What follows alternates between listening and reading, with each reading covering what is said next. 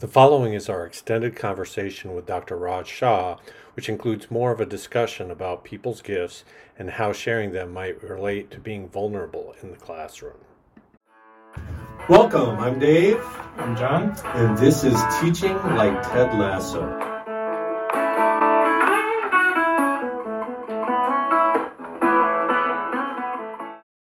Dr. Raj Shah has a PhD in physics. After working nine years at Intel, Dr. Shah left to pursue his passion of introducing kids to the joy of mathematics. Since then, he founded Math Plus Academy, co founded the Global Math Project, and contributed to the Reveal Math curriculum.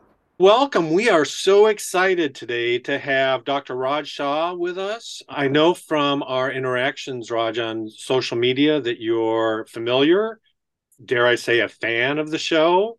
Our theme for this episode is vulnerability. So, what are some examples of vulnerability that stand out for you from the show? First of all, I, I have been going around telling everyone that is the greatest show ever, and uh, I stand by that. I just finished watching it again. I watched the first season three times and the second season twice. I feel like there's vulnerability in every single episode, which is uh, maybe the reason I love it so much. Mm. But in terms of like standout scenes, there's a couple. I think the end of season one, where uh, Rebecca has to confess to Ted Lasso that she's been sabotaging the team for the entire season. And you can see her go through the process of like knowing she's done something wrong, coming to terms with her herself, but then really trying to avoid the last step, which is to actually tell him to put herself out there and say, Yes, I did all this crummy stuff to you. Right. And then finally, at the end, towards the end of the episode, she gets up the gumption to do it. She goes into his office and she lets it all out. And I kind of love his, I mean, obviously, I love his response as well. Right. You can see on his face, like, oh my goodness, I can't believe this is happening. And then very quickly, he switches to, I forgive you. Mm-hmm. Which I don't know if that's vulnerability or if that's just freaking forgiveness or what, but wow. And I know that in real life, you know, it's this TV show, right? So yeah. this isn't going to happen like that in real life, but the amount of power or strength that you have to have in that moment to say, I forgive you. Like, I don't know. I just love that scene. Mm-hmm.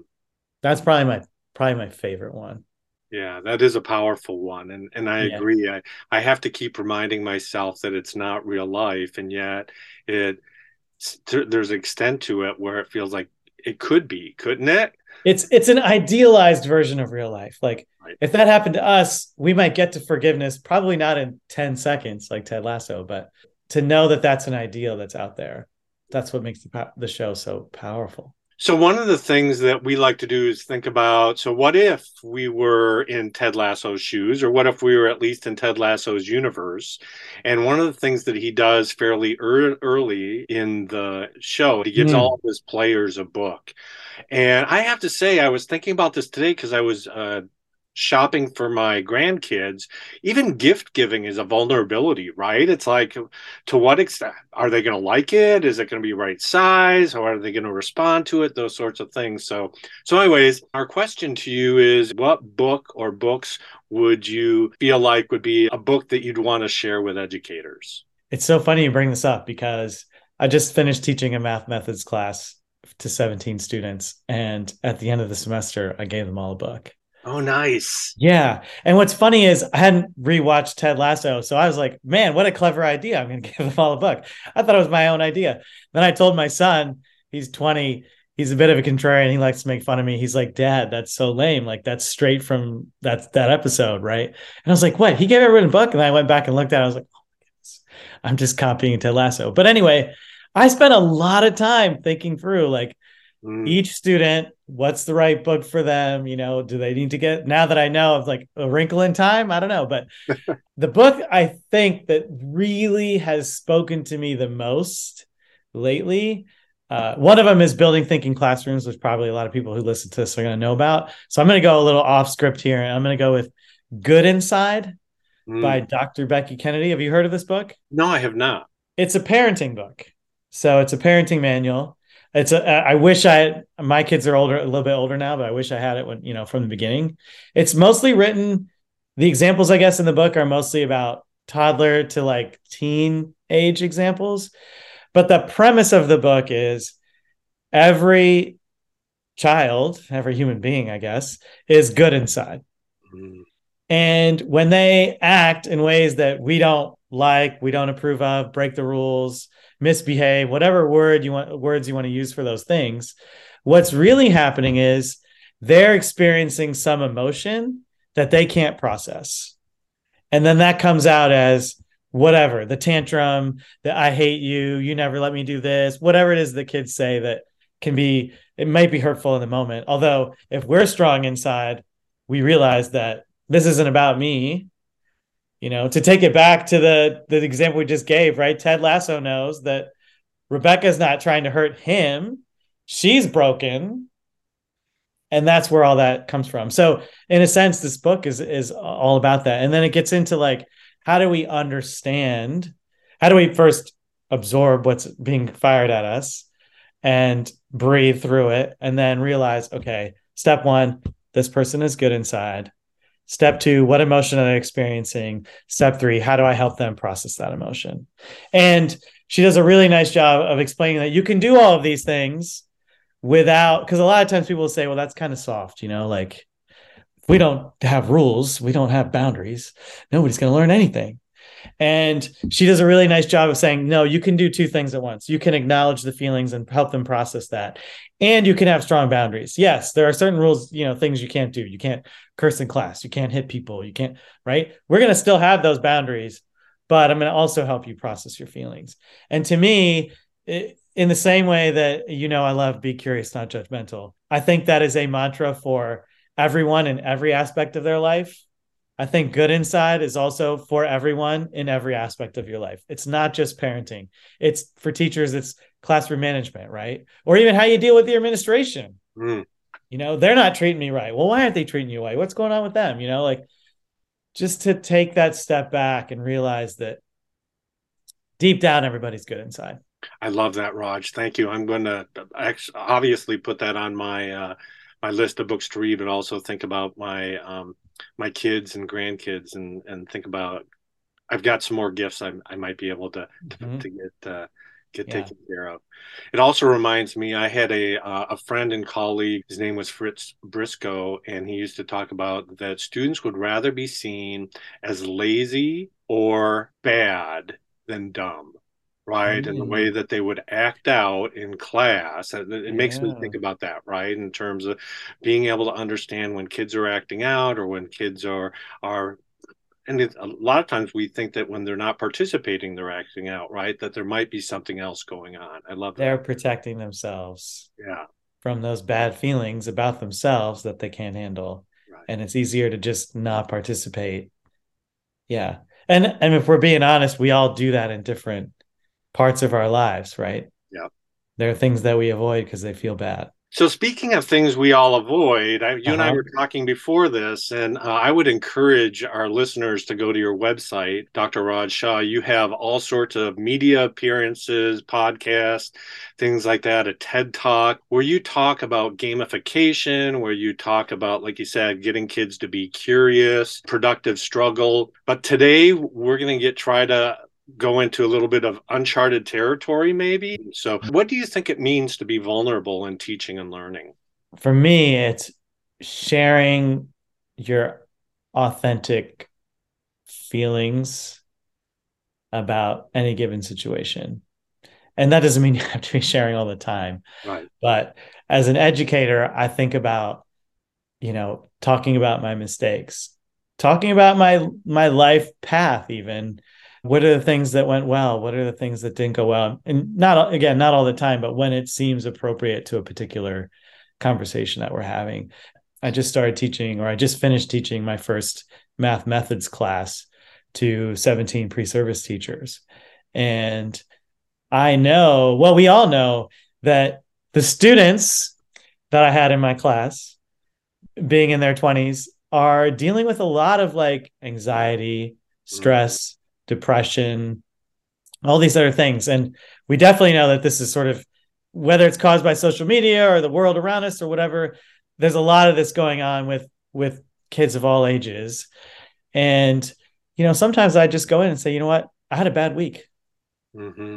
A bad week. I don't need to tell you every detail about why I had a bad week, but I just want you to know that I try to put on a good show when I'm here because I want to give you everything I have. But deep down, there's stuff going on.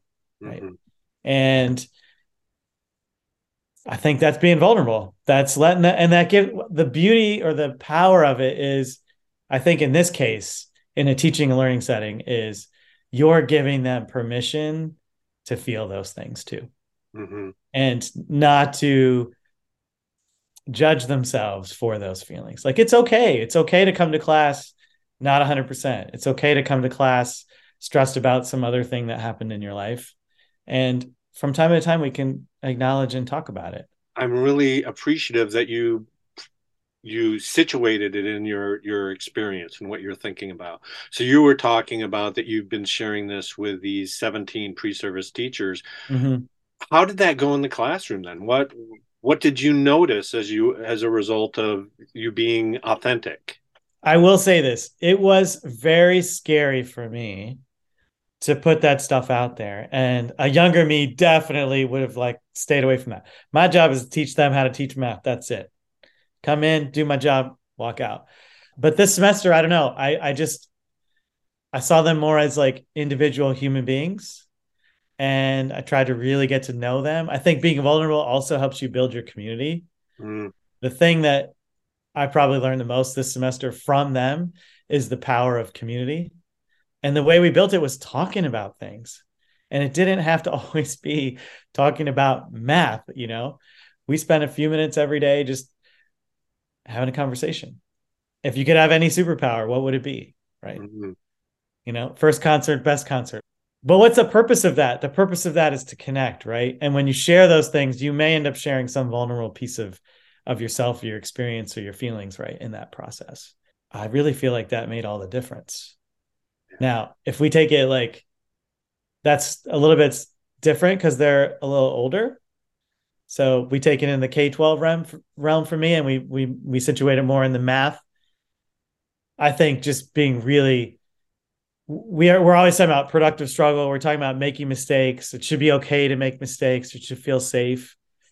One of the ways you make it feel safe is you make mistakes, you talk about your mistakes, right? And you make it normal.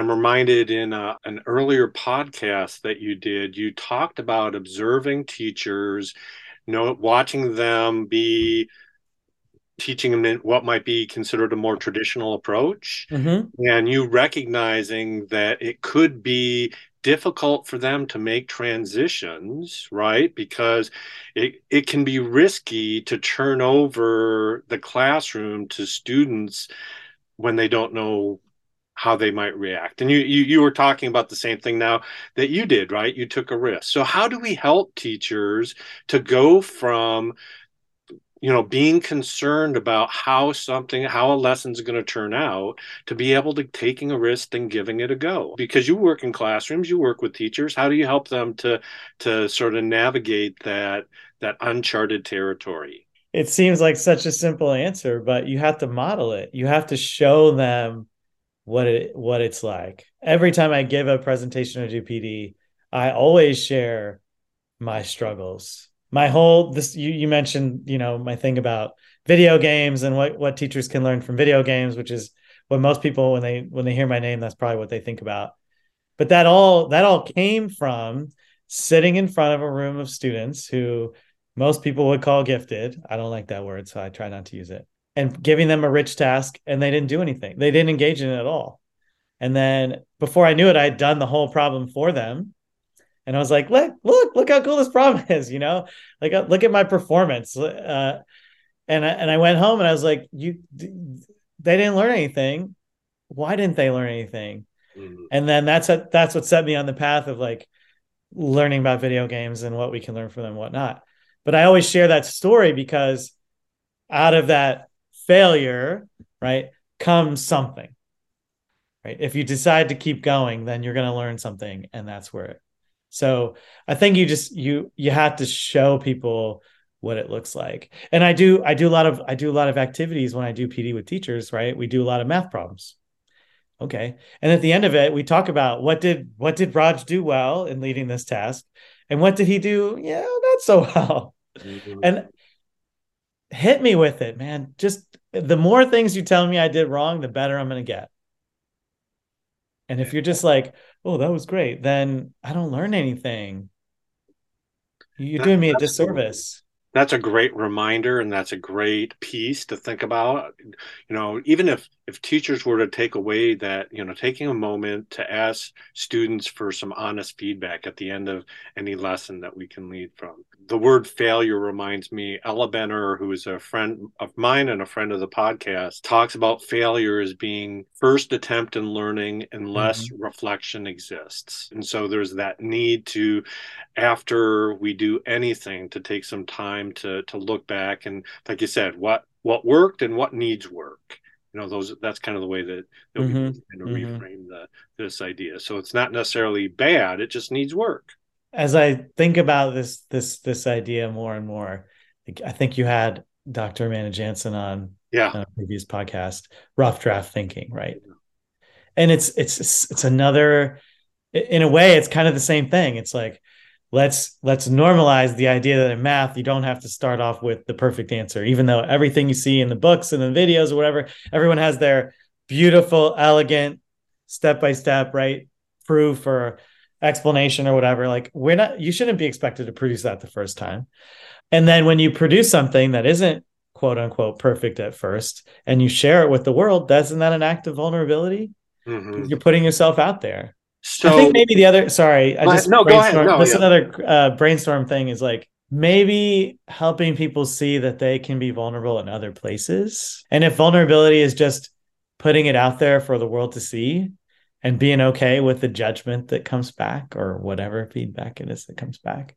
People probably do that in many places in their life and then in a professional capacity where the stakes are much higher and you're being graded by your test scores and all this other stuff, you may feel like you don't have the permission mm-hmm.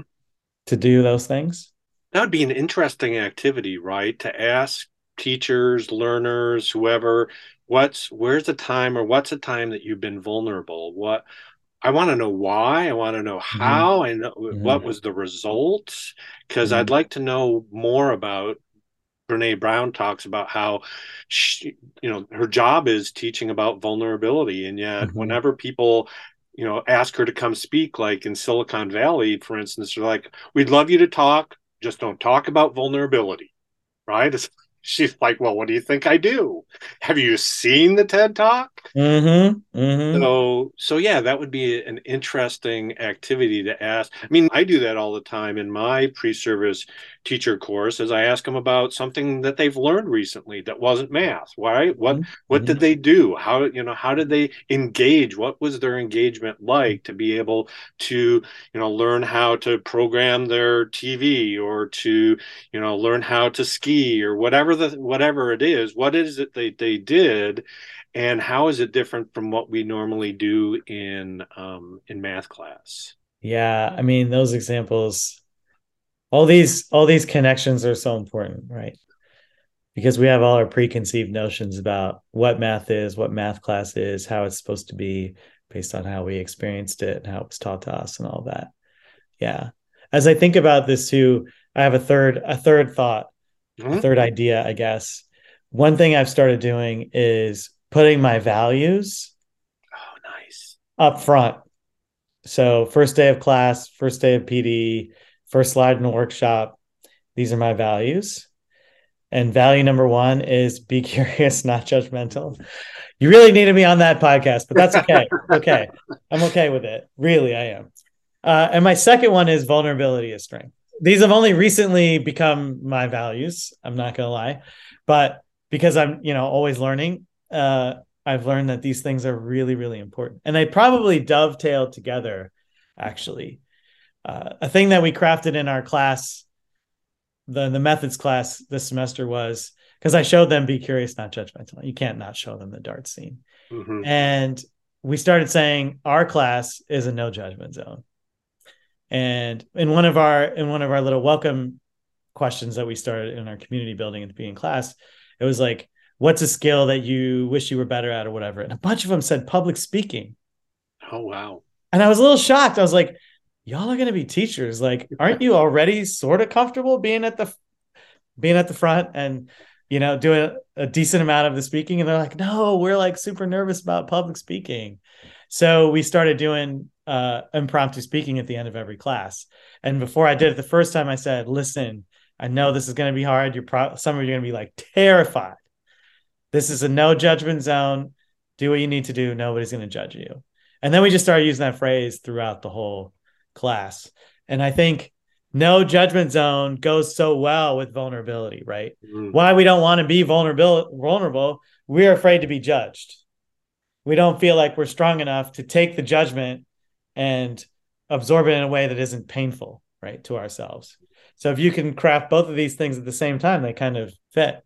That is great. I think that's certainly something over this break I'm going to consider is this idea of my values, putting those values up front. I think I try to in terms of my one of my big ones is like you said curiosity, the other is collaboration. I believe mm-hmm. and, and I think that connects with what you were saying with community. I was part of a task force that wrote essential math practices for for early elementary here in in Michigan. And one of the things that we did intentionally was put our values right up front. I love that you're doing that, and I think that that's a reasonable one. As far as the other thing, we would have loved to have you on earlier. One of the things my colleague and co-host John Golden has said is that all of these things just fit together anyway. They do. So it's like we're, we're focusing on a theme, but they they mm-hmm. also fit together. Mm-hmm. Mm-hmm. So the other thing, isn't that isn't that another thing that makes the show brilliant, right? So you did this viral video, why math is taught differently. Again, I would encourage our audience to to go watch that. You work with parents a lot, right? So how are you navigating that aspect of vulnerable, helping them to be vulnerable as well, taking some risks without thinking about mathematics differently? Wow, I wasn't expecting this question. Okay, let me think about it. uh, well, when I think about that video, I thought nine people were going to watch it, so it was kind of shocking to see like just catch on and like I guess this is how the internet works these days. Yeah. Uh, but and and I guess maybe I'll start with this. Where did that video come from? It came literally from a parent who walked into our center and was like, "My son is learning this crazy math. You know, explain it to me." And she's like, "I just don't get it." And I explained it to her, and I was like, "You know, it's, you know, it, it was two-digit multiplication and they were learning partial products. And you know the, the, the parent was like why aren't they just learning the standard algorithm? And i showed it to her. And then the, the funniest thing was at the end of it she said oh well that kind of makes sense. And i was like yeah i know. You know carrying the one up there or the three or the seven or whatever then crossing off carrying another thing up there doesn't actually make a lot of sense. I mean kind of does but it's it's just shorthand and then and then this is the best part she goes, you know what? Actually, my son kind of likes the new way better. Mm. Isn't that fascinating that deep down she knew it in a way that it was making sense, at least to her child, but she couldn't handle the the uh the, the cognitive dissonance or whatever of like why it's different than the way I learned it. And where does that fear come from? I think almost all of it comes from if they learn it differently than I did, I can't help them. Mm. As a parent, maybe I will get this all the way back to vulnerability. As a parent, what a terrible feeling to feel like you can't help your child, right? Isn't that what we're isn't that what we do as parents? We we literally committed our 20 years of our life or the rest of our life to helping our children, right? And so I think that's where all of that, all is a strong word, where a lot of the why is it like this? I don't get it. What is, is from like, I don't, I, I can't help them. Maybe the next step is like having them realize like that's okay. It's okay. Let's acknowledge that you can't help them because you, you can right? But you may have to do a little bit of work. Not you know that could be talking to the teacher. That could be just searching some youtube videos or whatever it is. You may have to do a little bit of work but it all makes sense. I promise you it all makes sense. And then letting your kid know i think the best way to help your child actually is to not know the math sometimes because what we you think about what we're trying to do a lot of us is we're trying to help teachers be less helpful to use dan meyer's phrase but to, to tell less and ask more And what is a parent like? Most parents are going to be in that telling mode. They're not educators, right? So they're going to want to, well, you know, you got to do this, and then you carry the one, and then you bring it over here, and then you, okay, that may get your child through that particular moment, but it probably isn't going to help them learn anything conceptual that's going to help them in the long run. So I try to com- comfort them like it's actually a good thing that you don't know. Mm-hmm. Why don't you guys go learn it together? Yeah, that's nice. I think in one of your media interviews, you, you, talked about having it goes back to your be curious. Have the parents be curious. Have the have the kids teach you. Have the kids share with you mm-hmm. what they know. But I like that idea of it sort of levels the playing field, right? Let's do this together. You really want to build and be connected with your kid, with your mm-hmm. with, with, your child. Mm-hmm. Learn it together. And um, what are you doing? You're modeling for them that it's okay not to know it's okay to make mistakes and we'll figure it out together. Is I mean that's that's really what you should come out of your education with that, right? Right. That I am capable of learning anything if I want to. And I'm okay with the discomfort of not knowing for now. So we've dealt with teachers, we've mm-hmm. dealt with parents. What about kids? You've mm-hmm. talked a little bit about, you know, that teachers need to model it, but what are some other ways that teachers might help kids to begin start taking a risk? I think if you're using things like now I'm going to tie it back to Peter Liljedahl a little bit, right? If you're mm-hmm. using the some of the methods from building his book building thinking classrooms of visibly random groups and uh, vertical non-permanent surfaces aka whiteboards the beauty of some of these practices is they already naturally normalize the mistake making mm. And the risk taking and especially if you're using non-curricular tasks to start with so you're not using something that has the fear of right and wrong answers that some kids can come to class with naturally based on their prior experiences you can craft the experience so that these things kind of naturally happen and then once they've naturally happened once or twice, then you can build on that. And then you can call them out. Remember when we did this thing and you took a risk and it was wrong? I mean, it wasn't really wrong, but it wasn't the final answer. That's okay.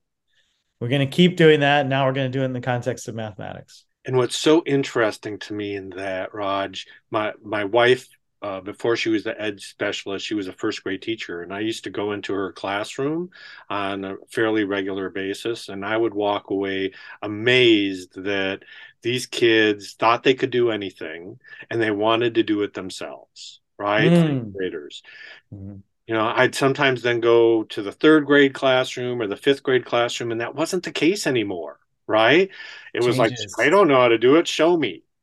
Changes. And I was like, this gets taught out of them. And so when I work with my pre service elementary teachers, many of them who have a, a, a real negative experience, have had negative experiences and, and engage in a lot of negative self talk about mm-hmm. when it mm-hmm. comes to mathematics, mm-hmm. I tell them that this course, if nothing else, is meant to find that first grader so that you can believe in yourself and that you want to do it. Maybe not by yourself, right? Maybe you've got your colleagues here. I want to encourage that.